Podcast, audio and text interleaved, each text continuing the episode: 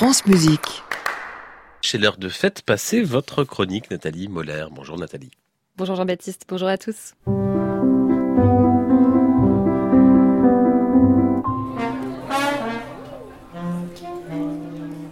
Des saxophones, mais aussi des clarinettes, des flûtes. Mais non, vous ne parlez pas d'un orchestre symphonique, Nathalie Moller, aujourd'hui. Vous nous parlez d'une fanfare, une fanfare dans laquelle les saxophones côtoient les guitares électriques. Et cette drôle de fanfare s'appelle la fanfare au carreau.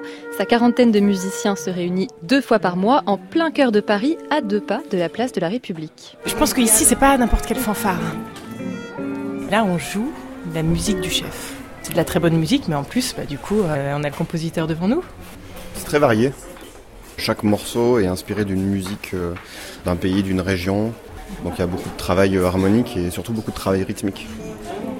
La fanfare maintenant, ça s'est beaucoup élargi et la musique a beaucoup changé sur ce qu'on appelait la fanfare des beaux-arts.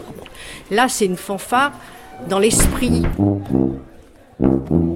La fanfare des beaux-arts, c'est une fanfare historique de Paris, créée au 19e siècle par des étudiants et composée uniquement de cuivre et de percussions. Est-ce que c'est le modèle traditionnel de fanfare que l'on retrouve chez les militaires, chez les pompiers ou dans les fêtes de village? Exactement, et d'ailleurs c'est d'après ce même modèle qui a été créé en 2014 la fanfare au carreau. Son directeur s'appelle Fidèle Fournéron, il est tromboniste jazz, compositeur, et ses tout premiers concerts, il les a fait dans sa région natale, en Aquitaine, à l'occasion de mariages, de cérémonies ou autres fêtes familiales.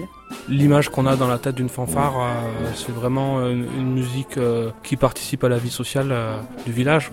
Il n'y a pas du tout cette euh, distance euh, de la scène et du euh, concert payant. En général, la fanfare, elle vient à vous. Vous sortez dans la rue, puis tiens, il y a un orchestre, et du coup, ça crée, euh, ça crée une fête.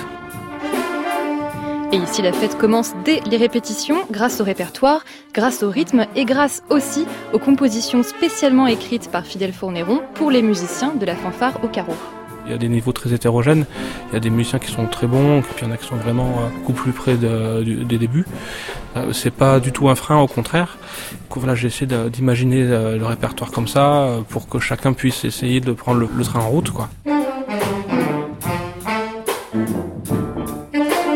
En fait, la fanfare, ce n'est pas seulement un genre musical, c'est surtout un état d'esprit. Et pour s'imprégner de toute cette bonne humeur, Jean-Baptiste, rendez-vous le 21 juin au Centre culturel du Carreau du Temple à Paris pour la fête de la musique. Il y aura certainement beaucoup, beaucoup d'autres fanfares partout en France le 21 juin.